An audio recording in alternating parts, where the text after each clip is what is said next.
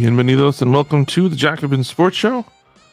I am your host, as always, Matthew Miranda, coming to you on a very exciting late April day. Twas quite the day yesterday in my world of sports. I don't know what was going on with you people and all of your sports, but yesterday in the afternoon, sit down and watch Manchester City Football Club take Arsenal. I don't know. There's so many actually that I think about. I was about to use the like a sports metaphor for when one team dominates the other, and then I realized that they're almost all like unpleasant. Like there has to be a better metaphor for one team severely outplaying the other than you know bent them over, hit their knee, took them behind the woodshed. Like there's a lot of violence uh, I find even when I write about uh, recaps of games, it's so easy to slip into the language of war and violence and domination, and I don't want to do that. So I'm just going to say that Manchester City, from minute one through minute 95, without a time, thoroughly dominated Arsenal, and I'm finding that like as I get older, I, I will. It's the same as when I'm a kid. There's always a reason to be anxious about everything. So City have been in one of their typical late season forms where they just cannot lose a game. They now are without a loss in their last 17. If you remember a couple years ago, uh, when they were fighting with Liverpool to the end, they won their last 14 games in a row to win the league by a single point. Um, last year also ended on a great run. City tend to do this, especially under Guardiola and they've been doing it this year now for a while as well. And so, of course, my anxiety after Arsenal had dropped, I believe, six points maybe from three games. I think Arsenal drew three games in a row, and their form is not, you know, obviously their form has been been lousy, and every single metric indicated Arsenal is slipping and City are peaking. So when they meet, obviously, in Manchester, those two trends will just continue. And I never feel comfortable with that because all Arsenal had to do was tie the game and and it would have been interesting. Like going forward, City would still have the advantage, but not a big one. And you have to assume at some point Arsenal will start winning again. So to watch Manchester City from the very beginning of the game just outplay the Gunners completely across the board. Watching Erling Haaland, who didn't score until pretty much the very last, easily could have had like four or five goals, was astonishing. He was in as good a form as he's been in all year, and he just happens to record for the most goals in a season. So when you're saying he's in the best form he's been in, that is something. Kevin De Bruyne, I would say he's the best player in in English football. He is on the short list of the best players in the world, and he was doing it again yesterday. And it was so it was very it was a very pleasurable first course in my sports day because what I was waiting for with even more anxiety, because even if City had lost, there's still time for them to win. But at night, the Knicks were playing game five in Cleveland with a chance to win and advance in the playoffs for the first time in 10 years and only the second time in the last 23 years. So I do not take anything for granted with the Knicks, even though, just like City and Arsenal, over the course of their series with Cleveland, the Knicks have pretty much, other than one game, they've been on top the whole series, often by like around 10 points. Everything points to, oh, the Knicks are better. And the Knicks in the regular season, they won three out of four games against Cleveland this series. They won the first three out of four games against Cleveland. I was convinced they would lose last night, which is not a radical thought. And it really wasn't even about the Cavaliers or the Knicks. If you watch enough playoffs, and it was the case again, certainly last evening, it's the hardest game is to put a team away for good. And you saw last night the Lakers were up three to one in Memphis. They could not close them out. The um who's the other one that I'm thinking of? Oh, Christ. Someone else going to put someone away up three to one. Oh, the Celtics were up three to one on Atlanta at home. Couldn't put them away. It's hard to put a team away. And Cleveland, like Arsenal, has been scuffling enough that you're thinking like, okay, they're not going to go out like this. Like they're going to bounce back. They're going to play their best game. You're going to have to take that punch. Again, violent language. You're going to have to take that best effort from them. And so I wasn't anti Knicks because I was anti Knicks. It just seemed like it's a safe bet to say that they won't pull it out. So I was very anxious because if you lose game, this is where now the Celtics are. This is now where the Lakers are, especially. If you're up three to one as the road team, especially, and you lose game five, you're still up three to two and you're coming home. You still have the advantage. But if you're down like four or five points at the half, you and the whole building have to start thinking about, you know what, if we lose this one too, we've blown the two opportunities to end the series. We've given them hope. We've given them momentum. Now we have to go to a game seven where anything can happen. And if we lose that game, what a collapse. Because NBA teams never lose three nothing leads, and they practically never lose three to one leads. So there can be an odd amount of pressure on a team up three to one in a series where you better close this out now, or you may not get a shot again to to do it. And the Knicks thankfully did. So my sports day was literally from 3 p.m. until about 10 p.m. Just one roll of ecstasy after another through my body, through my head, just it was beautiful. It was really, really great.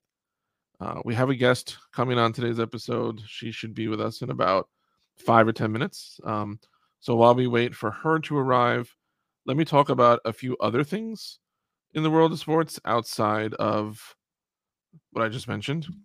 Uh, first, I want to shout out we have a new subscriber on our Patreon from down under, from Australia.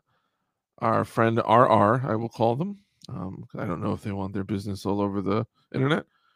RR subscribed. RR sent a very lovely message, um, which got me thinking about because RR is now subscribed to the the Walt Clyde Frazier tier of Patreon subscribing, which entitles them to ask a question to have answered on any episode. And they haven't asked too many questions yet, but they turned me on to like some of the issues going on in Australian sports, which is really interesting because I was literally just yesterday talking to my sister, who when she was young, my sister was like a world traveler and always wanted to. Australia was like the one place she always wanted to go. She was fascinated with for all these reasons. And she was telling me last night, like she really has no desire anymore to go to Australia because I wasn't aware of some of the political energies in that country, especially what sounds like a growing insularity, uh, a growing problem with um, Aboriginals, a growing problem with just foreigners. She was telling me I have to look more into this, but it sounds like there's like anti-New Zealand bias in some ways, and so RR was telling me also about some of the issues going on. That sounds similar to American sports, certain things that uh, the Australian rules football has, and a system that's similar to the draft, and um, just a lot of ugliness and things going on. So I think the Jacobin Sports Pod is going to expand at least a tiny bit to consider more of these international questions. Not because I think we're all going to become giant cricket or rugby fans, but because sports is a global business. If you watch the NBA, you recognize like the last couple years, the NBA does not consider its chief competition the NFL. If there is a sports that the if there is a sport that the NBA sees as its greatest competitor around the world, it's soccer. And the NBA, a lot of the changes they've made in recent years, if you look at pace of play rules, reducing timeouts, cutting commercial breaks, that's not because they suddenly give a shit about your experience as a viewer. That's because soccer plays two halves with basically zero commercial interruption and it's the only sport that has a run like that, and it's the most popular sport in the world. So of course the NBA didn't want any more last two minutes of games that take 10 minutes. On a global level, why would that appeal to anyone when you already have this beautiful game that flows for almost an hour nonstop? Look at jerseys. The NBA adding now. I mean, that's also just blatant commercialism. But trust me, the day is coming where the NBA, like Major Leagues, like sorry, professional soccer around the world, you're not going to see jerseys that have New York or Boston or you know Phoenix on the front. You're going to have logos like World Soccer does. So I think it's important to to investigate a bit more some of the things that are going around the world in other leagues and other sports because at, at least on a business level, but also on I think what it says about how the very rich view and treat the lesser rich is important to know, not only as American sports fans, but as people living in a late stage capitalist society where between climate chaos and concentration of wealth, you really better pay attention to how these people treat everyone else around the world because it's coming for us probably sooner than not. So I want to thank RR for joining the show. Um, want to point out a few interesting things going on in some of the other series right now in the NBA. The Boston Celtics, I was convinced that series would be done in four or five games. Uh, Celtics lost game five at home on a pretty much butter butter pretty much buzzer beater from closer to midcourt than the three point line. Trae Young, and as a Knick fan, and if you're a Sixer fan, you've seen it before. Welcome to the family, Boston. This man in the playoffs, you don't want to mess with this man. Even when he struggles, you don't want to mess with this man. And Trae Young did it, hit the pull up, about a 35 foot three, maybe farther. Now the Hawks go home for game six. All they have to do, I mean, not easy. They still have to beat the Celtics, which is not easy. The Celtics are a much better team. But if the Hawks can win a home game, there's a game seven in Boston, and all the pressure in the world is going to be on the Celtics. So that series getting interesting. The Lakers, if you saw them play last night, it's a little worrying to me because the Lake, I mean, again, it's hard obviously to put a team away. Memphis is very talented. Memphis was at home. Presumably, Ja Morant is getting healthier and better with each game. It's not that the Lakers lost that concerns me. It's that they got just pummeled late, and I worry that that's indicative of an old, tired team that basically laid down and said, "Okay, like we won the games we had to. Um, we'll go back home and close them out in Game Six. You would not expect that from a LeBron James team, but it's not always about sometimes we, we act like athletes are frozen in amber. LeBron James is not 28 years old anymore and like just you know a perfect human body and will that can summon the energy to do whatever he wants. He still has the brain to do it and he still has the physical gifts to mostly do it. But if you've watched LeBron James this season, LeBron James is not the same player, obviously, 20 years into his career as he was even five or 10 years ago. That's okay. He's still better than 95% of the league, but it's a little concerning because his team is going to follow his lead. And for the Lakers to lose by 17 on the road, Memphis now has confidence. Memphis has a little momentum. If you've ever watched the Memphis Grizzlies play, this is not a team that needs any encouragement to think that they're really good. So the Lakers, they better win in game six, or they might find that they let someone off the hook that they should not have. I'm going to stop with the NBA talk for the moment because I want to introduce our guest and get into this portion of the episode. This is a very exciting episode for reasons that I will make clear to our audience very soon. Um, our guest, so the whole point of today's episode, I think, is that as I was saying before, you know, one of the directions I want to take the show in is to look more at international sports because there are reasons that I think it gives us a more rounded understanding of our own fandom as Americans. I also think that when we talk about sports, often we we assume that the discussion is strictly towards professional leagues, and I think just as you know, music is not just popular because of concerts. Art is not just popular because of museums. Like our relationship and our love for these mediums is much more personal and local than that. It's the same thing with sports. Anyone who loves sports, it probably didn't start when you were 25 and you turned on the TV and decided to follow the pros. You were in it from the time you were a kid. Um, and youth sports is where so much of everything gets established. So I want to spend um, some more time also going forward talking to people who are immersed in the world of sports, but not necessarily because you're going to know them on a national level. Um, and in that vein, today's guest, um, so many accolades. I could spend the whole show just on her accolades. Today's guest is a former member of the United States under 14 youth national team in soccer. She played four years of Division One soccer at St. Bonaventure University.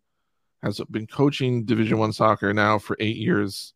Did I just say she played eight years? She played four years of Division One soccer. Has been coaching eight years, is currently first assistant at Kennesaw State University in Georgia. She has been a staff member on multiple Olympic Development Program regional and state teams and is currently the goalkeeping director for the Georgia Impact in Canton, Georgia, where she lives with her lovely fiance Ryan and their possibly even lovelier dog Lily. welcome to, and, and, I, I should say, as I welcome Christina Sarokon. Do I have that right? Is it you Sarokon? got it. You got Thank it, Matt. Yes. So, while I welcome Christina Sarokon to the show, I will also point out to the audience Christina Sarokon has a special place in my history because in my the very first athlete that I ever interviewed for a piece that was published was Christina Sarokon when she was I don't even know how old it was 13. like how old are you? I, w- I think I was 13 years old at that time. I was just going into high school and I'm a late I'm a late birthday in November so Okay, yeah, yeah. yeah. So so I always remember that interview because it was it was the first one I did. I was very excited for it. I had my That's little tape recorders with me and that the day that we interviewed was the last day of the Major League Baseball season, and it was the last day that the Mets were ever playing at Shea Stadium. They were going to tear the stadium down. And a friend of mine was like, "You can't do this interview. You're going to miss the game. Like you have to do the game." And I'm like, and I'm very superstitious as a fan. Like I'm the kind of fan who like if I'm in a seat, yeah, and my team is good for five minutes, like I am not leaving that right. seat. So yep. I'm like, no, I tr- you know what? I trust them. I feel because the Mets have been losing the whole end yeah. of the year. I've been watching them. I'm going to skip the game. I'm going to do the interview, and that wow. way I'm being responsible, and the Mets will win. The Mets did not win, oh. but the interview was worth it. I'm very glad. glad. I definitely, I would not have wanted to sit home and watch the Mets lose anyway. So, thank you for that. You're um, so welcome. I'm, I'm, uh, I'm glad. I'm honored. It was awesome, and uh, this is super cool. Thanks for having me. Yeah, yeah, very glad to have you here. So, I want to um, really just ask some questions, getting the sense of your experience um, growing up in soccer and as you advance through different levels, because we always get, I think, as fans who who predominantly follow the professional levels, there are just certain stories that you're used to hearing, like sports goes this way for people, and it doesn't. Yeah, like right. sports takes people in a lot of different directions in life. Yeah, and I'm very curious in how you started where you did and ended up where you did. So first, yeah. I just want to go back to the beginning sure. and ask how did you and soccer end up meeting like in your life how did that come yeah. about for you okay so when i was a kid i tried all different sports and um you know, from and these are these are kind of funny, but like everything from like ice skating to you know mm. dance. Like most kids do dance when they're when they're young, and I remember um, specifically telling my parents after my dance, my first dance recital, that I'd never do it again. and so. Yeah, I know, right? I'm like five years old or whatever, and I'm like, "Yep, I'm never doing that again." if you know, you know. I, I respect that and you know up to bowling and and all these things that that my parents hmm. were you know just trying to find my niche. And then my mom actually was like let's try soccer. And uh, i always giggle at this but um it, you know i was getting a little chunky you know you, when you're a kid you got a little chunk. And she's like let's get a run in. So you know, soccer we go. And that's where it all started. So I, I definitely thank my mom for for sparking that idea up because neither of my parents played soccer uh, growing up or anything like that. So it was a mm-hmm. brand new sport for our family, and mm. it ended up being that we something we all got involved in and all fell in love with. So it was pretty cool journey as a family, not just as an individual. So, um, so started there with the. Uh, I was part of the the Northtowns um, in North Tonawanda, where I grew up, Northtown Soccer Club, and we were my very first team was the Teal Tornadoes. Um, wow, yes. And yep, and that's where it all started. I remember um, standing in the middle of the field watching everybody go by me. And my dad being like, "You can't just stand there," and um, you know, a couple years later, you know, um, I started getting more serious and pretty quickly, actually. And then yeah. once um, I started to kind of move up in that you know in the club scene um i i was i started i tried out for the what was then called the um uh niagara it was kiss 98.5 sponsored hmm. uh, like kiss niagara soccer and that was like our club team and and um and then that became buffalo united and when i was playing with buffalo united is when i met um my goalkeeper coach who coached me throughout the years which Um, I know you know Mike Eidland. Um, Friend of the pod, Mike Eidland, who was on just a few weeks ago. Exactly. And uh, I'm so, my life is, you know, he's got a huge part in my life as a soccer coach and just as a person. And um, I have him to thank. And he, you know, i just love him so much. And I'm so thankful for everything he did for me. And um, so, you know, kind of fast forwarded there, but I got into goalkeeping and, um, and he found me. He, you know, I was at, you know, club goalkeeper practice and he had just moved to the state. Mhm, Um, and he was like, you know, coaching me and some of the other kids from the club. And he's like, Christina, um, I was 10 at the time. He's like, I'd really love to coach you, you know, uh, just one on one if you're interested in that. And he talked to my dad, and they're like, yeah, of course.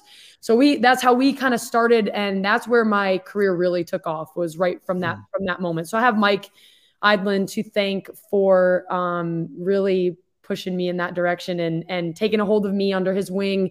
Um, he always called me his protege, and I think he always Yes, will. He. Yes, Yep. And um, we had an amazing, amazing journey together through about, I think we trained for about, let's see, I was 10 when we started. Um, and then I believe, yeah, about three years later, um, that's when I when I made that national pool, which you know this is a, is a testament to the hard work and dedication we both put into that thing and getting it going. And just you know, we would wake up before school in the morning, six o'clock, training at Sportsplex. Mhm, um, you mhm. know, just doing all the things that we could. And he was he would pick me up sometimes if my parents couldn't get me to the fields, he'd come pick me up and and take me to practice. It's just amazing what he did for me. Um, and I really, again, I wouldn't be who I am without him in soccer. So that um that's my journey in my youth. Um, and then obviously. Uh, once I graduated high school uh, from North Tonawanda High, I went to St. Bonaventure University and was there for four years and had a great career there um, you know, dodge some injuries and things like that. And playing time as a goalkeeper can always be um, hit or miss, and you got to kind of, you know, grow up in the position. So that was a, um, you know, I've got a lot of different experiences, um, and I'm, Mhm. you know, I'm sure I'll be sharing more of that here today. But, um, but yeah, and then it got into coaching right after. I knew that's what I wanted to do. So, um, so yeah, that's my journey. So let's go back a little bit in your journey. Sure. Um, at what point, or what do you recognize when you're a kid that lets you start to see, I'm pretty good at this? Like I'm not just another kid playing soccer. I'm actually pretty good at this. Yeah. Um, that didn't really click for me until I think Mike and I like started training when I was probably about like 11 or 12 because Okay. when you're a kid, like you're just there, you're just having fun, you're discovering, you're um you're enjoying. I was oh, I'm always always have been, always will be a competitive person. So I think Mhm. my competitiveness drove a lot of that. Um, but I wouldn't say I really, really, truly started to recognize, you know, a turn in in kind of the serious nature of what I was doing until I was probably like 12 or 13 because it was just getting so real. And I and honestly, like I'm trying to think back of like a click moment, but um I can't think of a very super Hmm. specific one. I I would say honestly, I would even attribute it to when Mike walked up to me and said, Hey, do you want to like do this thing? Like, do you want to Yeah. really start training personally and privately and like like really going at this thing? And I'm like, yeah, okay, yeah, I think that would I would probably attribute that to my my turning point there. Looking at individual attention helped like make it stand out to you. Yeah, absolutely.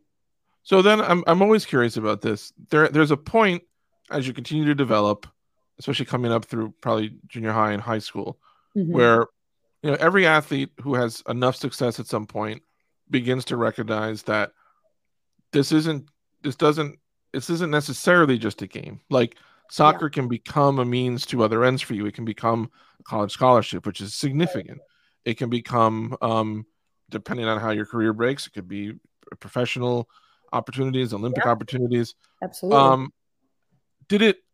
Did that change at all your approach or love for the game? Because it's one thing. A lot of people find this in college. Like, like when I went to college, I was going to major in music. That was my thing. I, I Mhm. wrote, I performed. I learned after a couple of years, like the fact that I love doing this in my life doesn't mean I want to turn it into a job. Like it's a very different equation. yeah. When, Yeah. when do you? What is it like for you to go, to transition from? It's just fun, and I just want to become as great as I can at it because I want to challenge myself and I want to succeed. And I want my teams to succeed. And then the, the day where you're like, okay, it's not just that. It could be other things too. Is that a challenge to like do you do you try to keep it a game in your mind? Do you have to make adjustments because at that level it, it isn't just a game? Like what is that like for you? Especially yeah. when you're young. Yeah. So I think that when um when I when I recognized that this was like really what I'm doing and what I'm really serious about, I I fell even more in love with um mm. with the whole process and I my goals immediately changed and I think that's when I started to recognize like my ultimate goal as a player was to make a national team. Like that was my dream. Uh, I was obsessed with the game. Um, I was just that was my end goal. That's all I wanted to do was like get to that level and get to that that um that next thing. And so, mm-hmm. um, but I I think that when I'm trying to think of like you know, I've always loved the game. I always will love the game, but it does become at some point like almost like a like a job, you know, and like yeah. it is a job, right? Like especially mm-hmm. when you get into the college part of it, especially as a Division One athlete, like that is a job. Yep. And I will say that when I was when I got into the college game is when my love for the game. It's hard to say love for the game because I'll always love the game, but like right. the it's the grind, the just the mental part of it, like it really got difficult. And that's where working with college athletes now, like I see it all the time. So, yeah. It, you know your love for the game i've seen it dwindle for other people and it breaks my heart um, but it definitely is a challenge and it becomes more of not just like oh i'm doing this for like you know my you know myself and just i love and you know it's great and it's fun it's now okay playing time and you mm-hmm. know um, accomplishments and statistics and you know all that kind of stuff so it becomes a mental game um, and and i think that's where a lot of girls and and just i'm not just going to say girls but athletes in mm-hmm. general who are going in these directions of the elite soccer it becomes such a weight on their shoulders uh, that they sometimes don't have the right you know people to help nurture them through that or even just you know, it just becomes something more too much of a job that they just start to lose the love of it. And it's, hmm. it's, it really does break my heart all the time to see that happen. Yeah, I wonder if you can give some insight on that. I coached, I have, sorry, I've taught for years at a Division One school, and I've had a mm-hmm. lot of D1 athletes. And one thing that I know people cannot appreciate, and this isn't just, well, that kid's going to become a pro, you know, quarterback. So every D1 athlete I have in any sport, Yep. No matter how the school funds it, no matter how popular it is, whatever. These kids have no free time. These kids are up five or six in the morning to start training, start weightlifting, start practice. Their entire schedule is set for them. If they have free time during the day that's not for athletics, that's when they're supposed to go to like study hall, finish their work. I wonder what your experience. There were two things I'm curious about as you transitioned into a college athlete. One being the adjustment to the competition level. Like, yep it has to be an enormous jump, but also the adjustment to, and I think this speaks to like the question of like, you love the game, but everything else that goes with it. Did you find as a D1 athlete that it was challenging to adjust to? You really, you are, you are booked all day, every day, yeah. like all the time. Yeah. So the adjustment in the playing level is definitely different. Like you go yeah. from playing club soccer, of course, you're playing against mo- mostly the best kids in the state or really in your region. But the college level is so much different because you're playing against older, stronger, bigger mm-hmm. players. And, you know, the game is faster, it's more direct, it's much more physical. So the speed of play is definitely the biggest thing. And especially being a coach, I find um, that is a huge adjustment for our players that come in for their freshman year. Mm-hmm. Um, and for me specifically, it was um, it was that we we had a men's team at Bonaventure, so it was really cool to play. We actually played and scrimmaged against them in one of my first college scrimmages, yeah. which was cool because it it totally like opened my eyes to the the level of soccer. And you know, I'd played at obviously the highest level, but it was just just totally different speed. Um, so that's a huge adjustment. And then um, I'm forgetting your your second part of your question, Matt. Sorry. The question was just adjusting to the life of a D1 athlete. Yes. You know. Yeah. So adjusting to that life. Um, you know, I think a lot of it, especially in my experience, so I knew going into college that I wanted to coach. So like my mentality. Mm. And I'd already been taking my steps in getting my diplomas and my uh, my licenses for mm-hmm. coaching. So I had already kind of immersed myself in that, and I knew I had a plan and a game plan.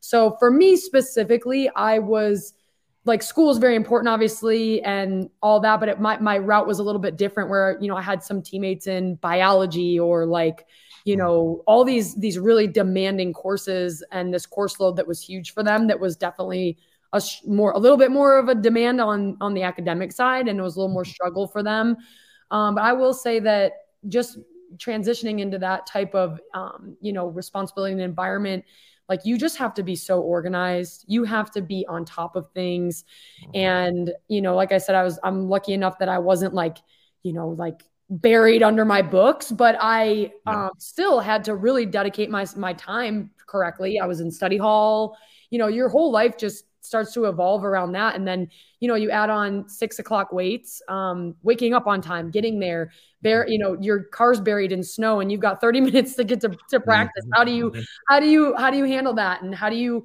keep yourself, um, properly hydrated, properly, you yeah. know, your fitness level, like all of these things. And then on top of it, also, um, you know, perform at, at a high level. So, it's it's an adjustment. Um, it's it's you get thrown into it, so you really don't have a choice other than to just go.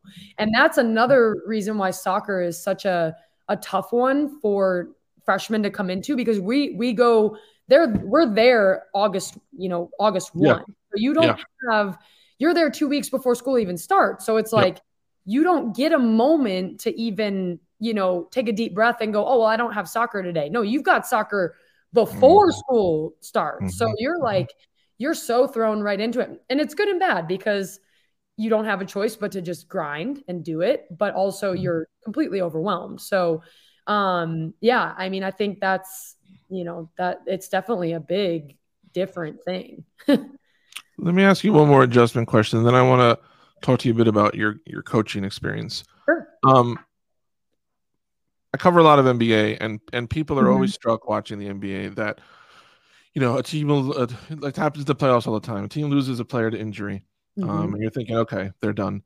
And then this other player, anonymous or just not as highly uh, celebrated, gets some opportunity they don't normally get, and they mm-hmm. come through, and yeah. everyone is taken aback, like, oh my god. And you forget sometimes that every single one of these people is a world class professional. They can't all get opportunities, but that doesn't mean that they don't have skills there. And I always right. think about the challenge that it has to be to be a player who, from childhood through college, mm-hmm. is always the best player on their team, and suddenly you are not, and maybe you're just a fringe player on the team. Mm-hmm. What is it like? I don't know, you know, your hierarchy as a college player at St. Bonaventure, but mm-hmm.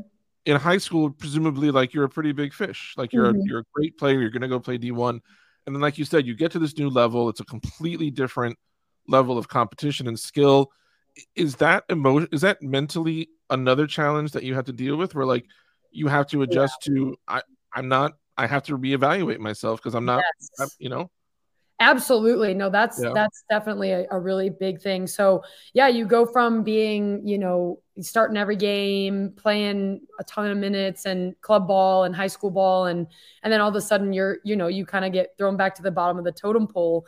And, you know, for me, like especially being a goalkeeper, um, there's only one of us on the field. And so that was a big adjustment of I came in as a freshman, I had uh, two juniors and a senior goalkeeper over top of me. So there's four of us total. Oh, wow and so that was a, a, big adjustment for me because I, not that I, like I had known, like people had told me, you know, hey, look, you're going to go in and it's going to be a, a, competition. Like, don't think that you're just going to walk in and, and start. But I also had that expectation for myself because I knew nothing other than, well, I'm, I have to be the best. I have to be like, I've always been this expectation of this is what I'm supposed to be and perform at this level. So there's no other, like in my brain, there was no other option. And so um, that definitely hit me hard when I first got into college because I started off actually starting, I was playing, mm. and then I, I slowly kind of lost my job because experience takes over mm-hmm. for, mm-hmm. for once you start, you know, getting into your not just your exhibition games, but now you're starting to creep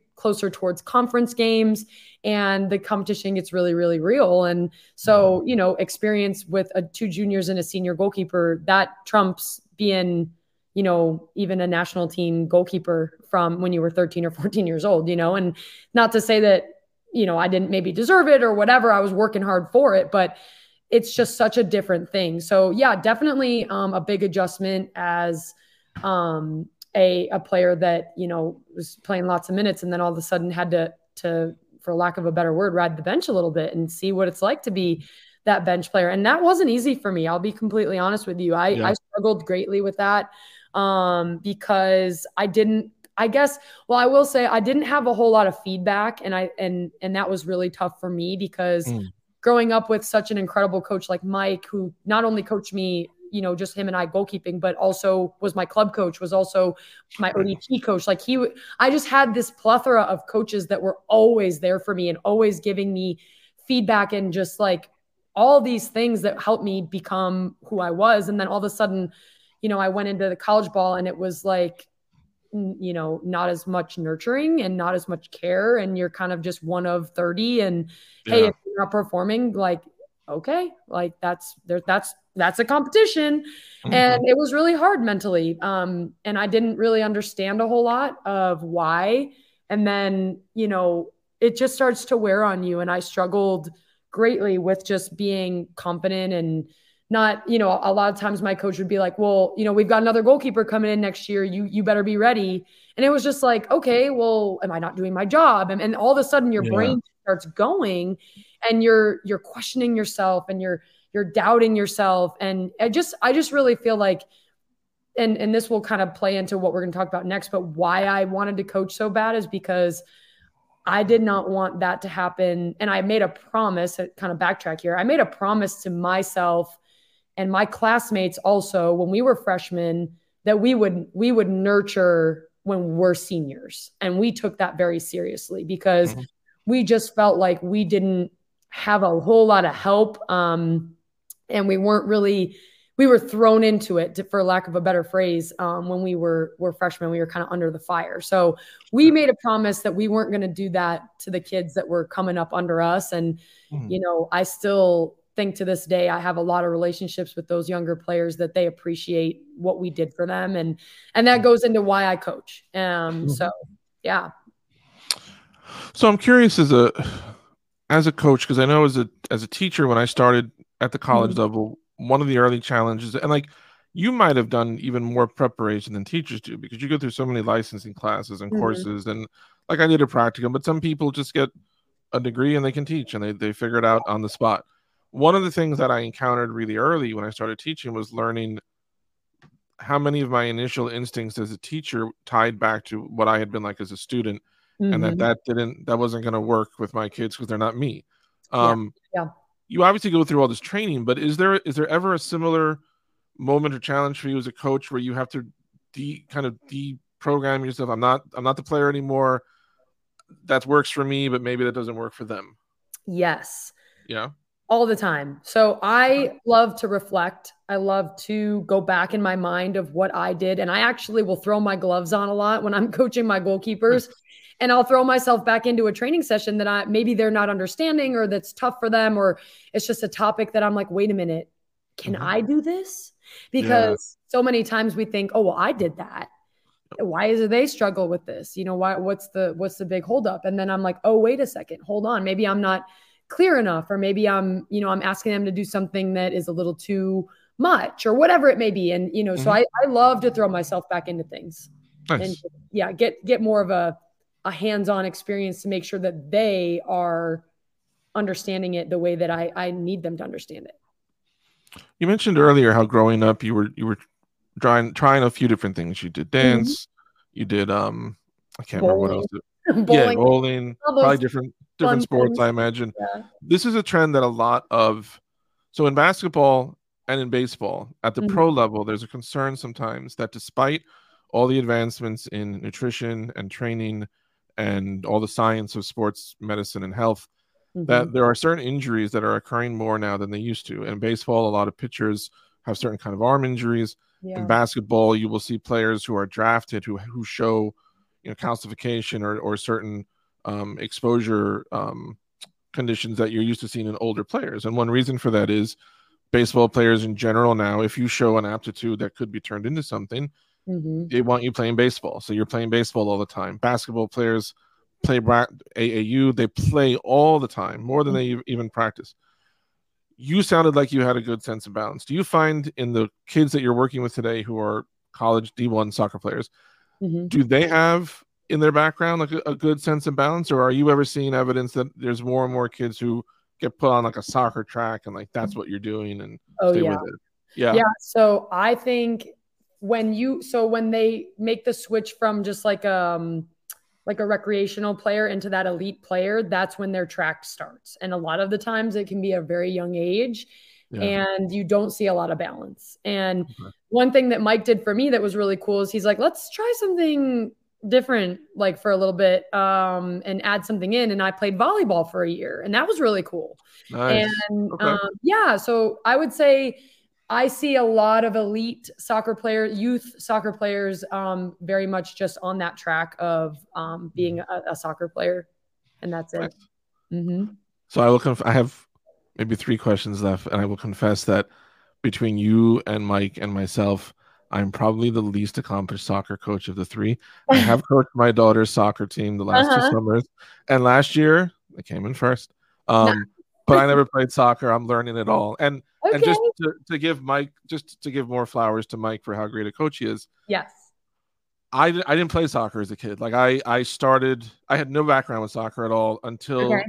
right around the time I met you. That was when I Uh-huh. first started I started watching um EPL because it was on TV and I just fell in love with so many things about the game. So when my daughter wanted to play soccer, I was thrilled because this was I played a lot of sports as a kid, but I never played soccer.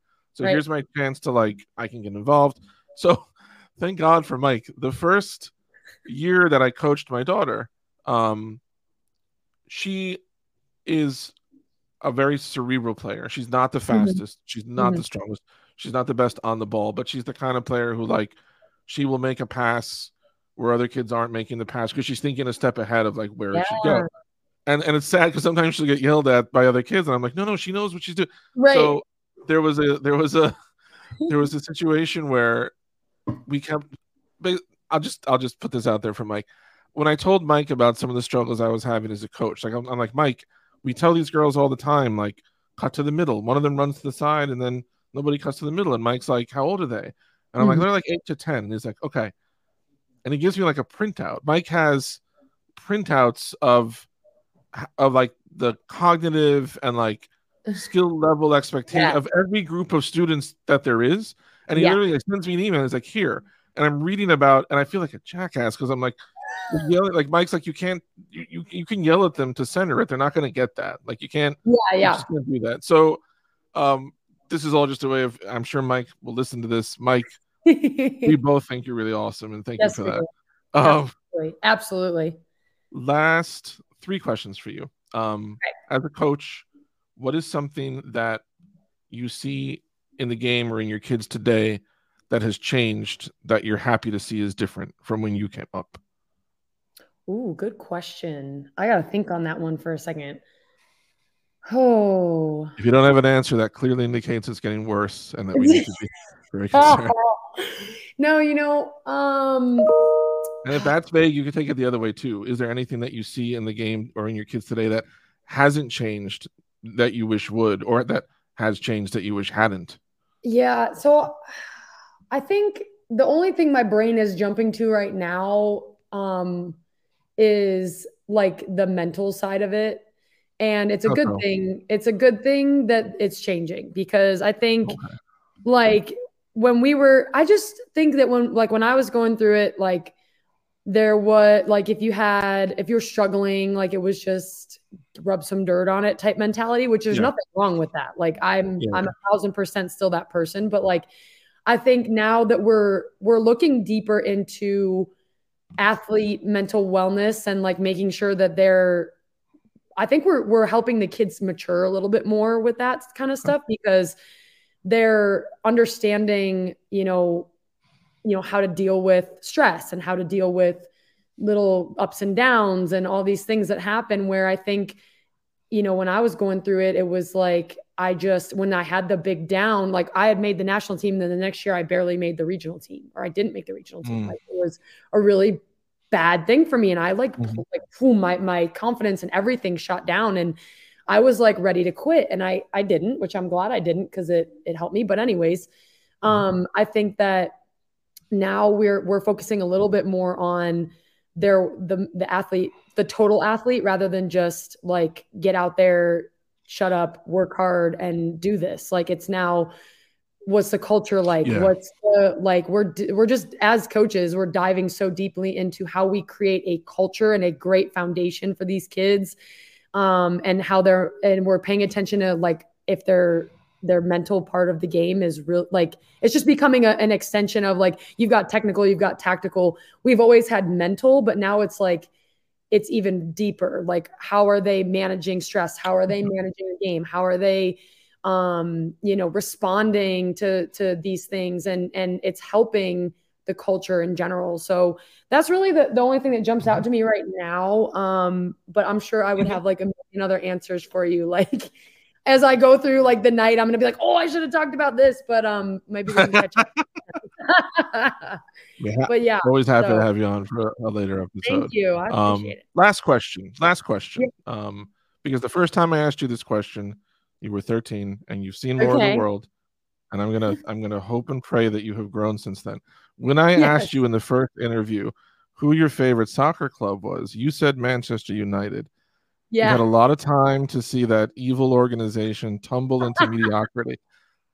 Christina Sarokon, is Man United still your favorite soccer club in the world? no it is not Thank you. Very good. I know Mike, as a fellow Man City fan, would be very proud to hear Yes. this.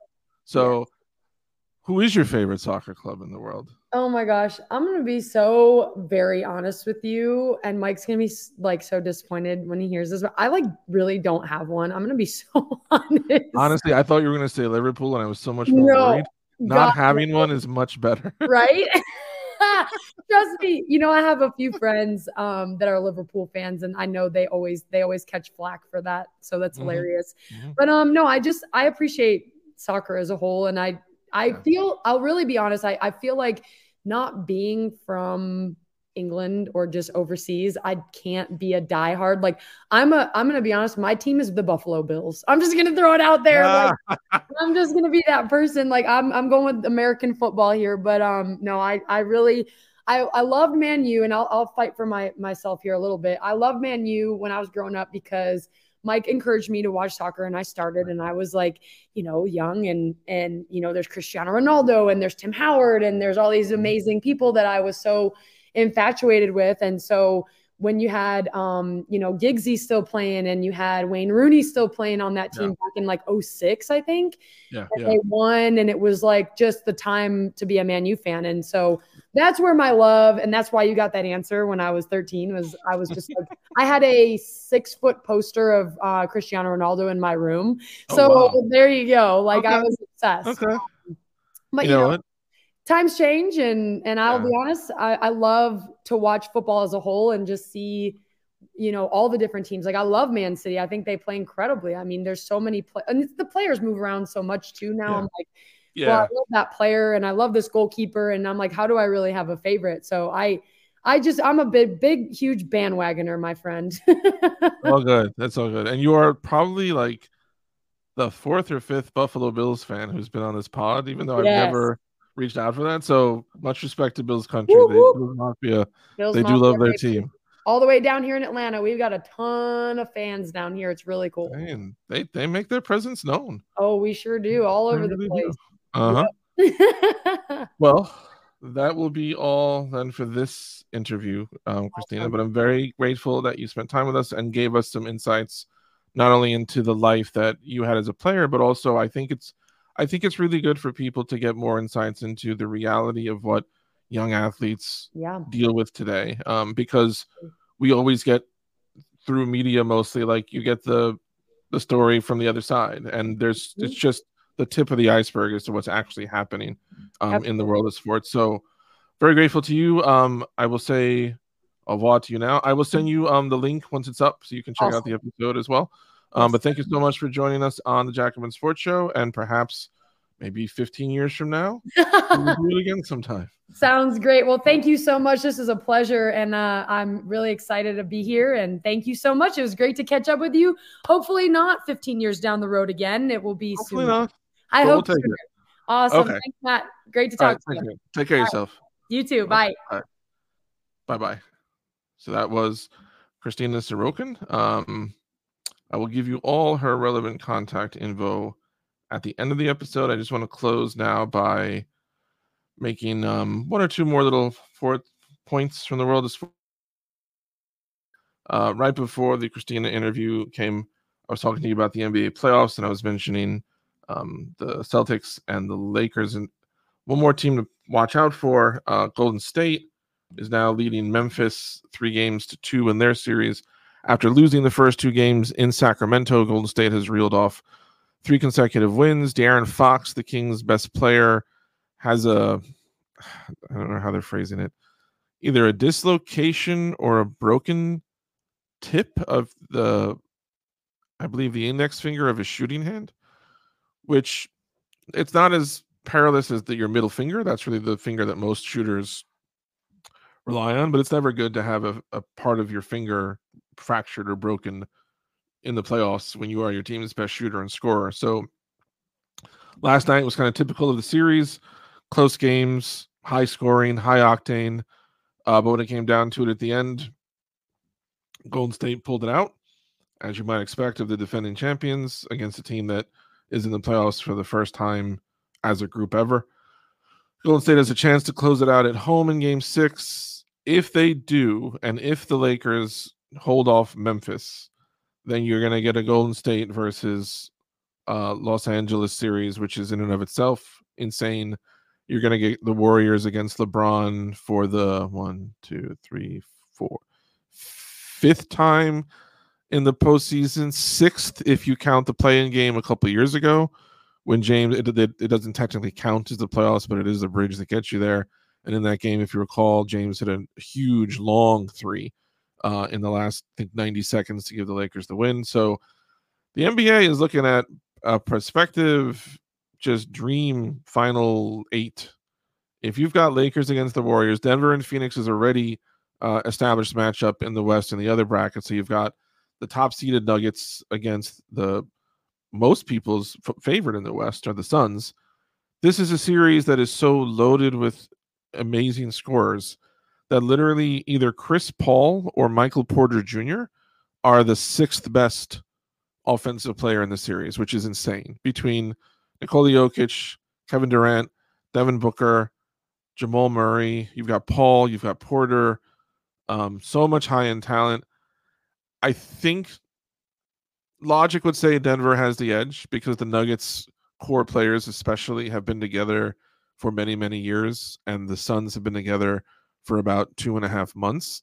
However, the Suns are pushing that that you know that uh, that theory of continuity is good, but what if the talent is just that overwhelming? The 2008 Celtics were a team that literally did not exist before that season and then they won 60 something games and won the title because Kevin Garnett, Paul Pierce, Ray Allen, Rajon Rondo, Tony Allen, uh, Big Baby, Glenn Davis, like they were just so good.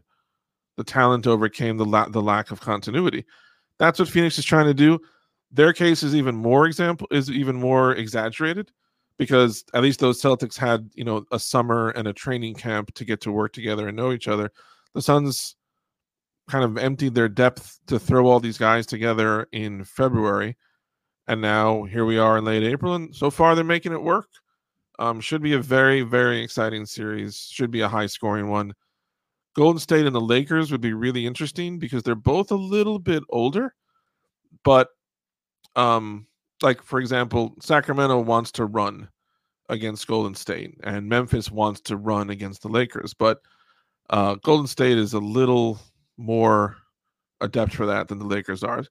But if that happens, that'll be a great matchup because not only do you have the LeBron Warrior thing, but in all Golden State's championship years, which now this would be the the ninth season of their run, mostly as title um, competitors, they've never played really in a series, not for a very long time, have the mm-hmm. Warriors gone up against a dominant seven footer. Coincidentally, in this series, it's Anthony Davis, and probably the last time they went up against it, it was Anthony Davis way back in the day. That's going to be interesting because, you know, Golden State's often their postseason kind of cheat code is to go small. They put Draymond at center, and then they just go small and, and go with a bunch of skill players and shooters around him, and that's enough. That's tough to do against the Lakers because Anthony Davis is a legit seven footer.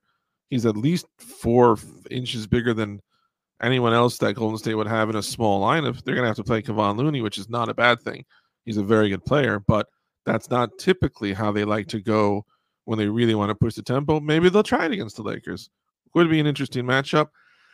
In the East, the 76ers are waiting for the Celtics and Hawks to resolve. While they do, Joel Embiid, who just can't get a break, um, has an LCL injury that he is resting, hoping the Celtics and Hawks drag out as long as they can to give him more time to rest. Um, he's been gutting it out. I don't know. I don't know what'll happen without Embiid. You know, the Sixers without Embiid are an interesting group that isn't going to go anywhere. Um, you really would love Philly and Boston play such great games. It would be really, really great if Embiid could be present and generally healthy and effective in them. But LCL is no joke. And as the Knicks get ready to play Miami in a series that I'm not sure I'm emotionally prepared for, because I lived through the 90s and those series took like 10 years off my life. Um, same issue with the Knicks. Julius Randle, just in the last game, the clinching game last night, at the end of the first half, he mm-hmm. came down on another player's foot. He resprained the ankle that he badly sprained a few weeks ago that knocked him out for weeks at the end of the regular season. Remember that Randle came back to the playoffs before he had been cleared to do contact drills. Like he they threw him in because they needed him. And a few game about a week later, he hurt his ankle again. And with Miami winning last night, the Knicks aren't going to get time off for him to just sit and get better. We'll see what happens in that series. Miami also shorthanded. Obviously, Tyler Herro broke his hand in game one of the first round. He's out the rest of the season. Victor Oladipo had another knee injury. He's out the rest of the season. But if you've got Knicks, Heat, Celtics, Sixers, Lakers, Warriors, and Nuggets, Suns, that's a hell of a second round. NBA will take it, especially as they head very close to their new media rights deal, I think in two years. Last point I want to bring up is from hockey. So the New York Rangers are playing the New Jersey Devils. This is a question I have for those of you who are listening because I never encountered this until I started following English soccer. And it's so prevalent in their press and just in the way that they talk about competition. And I never heard that here. And, but I felt it in game four. So the Rangers won the first two games of the series, best of seven. First two games in New Jersey, the Rangers won both games five to one. They're kicking ass, they're taking names. It looks very, very easy. They lose game three. The Devils bring in their kind of backup, backup goalie. Um, Schmid is his name. And he beats the Rangers in game three in overtime. Okay, overtime hockey, shit happens. Game four, the Devils have the lead and the Rangers tie it, I think, late in the second period. The rest of the game. Oh, wait. Am I thinking about game two? Sorry. Sorry. Reverse that. Back to game three. The game the Rangers lost in overtime. The Devils did not mount a threat at any point in that game until they won. They won two to one. The they the, the goal they scored was completely the result of the individual brilliance of Jack Hughes, who's their awesome young um, offensive fire spark. But it wasn't like a beautiful sequence of eight passes. Like it was just Hughes being brilliant and scoring. The rest of the game, until they got the winning goal in overtime, there was not a single instant where I was worried that the Devils were going to win the game. They did not have the Rangers missed so many opportunities. And when the game ended and the Devils lost, usually in the past you'd be pissed. You'd be like, oh, can't believe it. But I found myself thinking, like, for the first time that I can remember, they didn't deserve that win. I'm not sure if that question is ever fair to to state. They won. Who, what what does deserve have to do with anything? We know sports is full of freak bounces and you know vagaries and you know random things out of left field that have an impact and you always have to deal with injuries and attrition and you know just the freakish nature of how often sports is determined by a trait somebody was born with that somebody else wasn't whether it's height or wingspan or speed or hang time whatever. There's just so many variables that factor into all competition. It would seem to render like they didn't deserve that. Stupid. Because and yet you know i finished the game and all i can so i'm curious to those of you listening you can email the show if you would like to tell us jacobinsports at gmail.com or let us know on twitter at jacobin sports do you believe in the concept of an undeserved win or that a team that loses deserved to win? Because part of me feels like there's something very insidious and like capitalistic in that very like power entrenchy like we deserved to win, meaning what actually happens in reality. There's there's a certain divine right of kingsishness there that I don't like, but maybe I'm overthinking it. I have been known to do that before. But let me know what you think. Hit us up on Twitter at Jacobin Sports. Reach out to our email, jacobinsports at gmail.com. Today's guest, Christina Sarokon, can be found on Instagram and on Twitter at KSU Coach TI. Uh, she coaches at Kennesaw State, so it's at KSU Coach TI. Lastly, has anyone ever told you, dear listener, that you have a face for radio? Do you know what that means? It means they're saying that you're ugly. Are these your friends? Are these the kind of people that you want to spend the precious gift of life with? May I recommend instead joining our Patreon, where no one is too ugly to subscribe. Patreon.com slash Jacobin Sports Show. Ask our friend R R in Australia. You haven't really felt alive until you have subscribed. Once again, patreon.com slash Jacobin Sports Show. That is it for this week's episode. The guest who I told you a few weeks ago I was super excited to get, and I was just waiting for confirmation. That guest will be on with us next week. She'll be interviewing on May 2nd, so uh, in the afternoon. So that episode will post on Tuesday, May 2nd. So keep an ear out for that. And there may be the most special guest we have ever had in the long, illustrious history of the JSS, may also be on in that episode. So just keep your ears open, pay attention to your inbox or however the hell you follow the show. Thank you for listening, and I will see you all soon. Take care.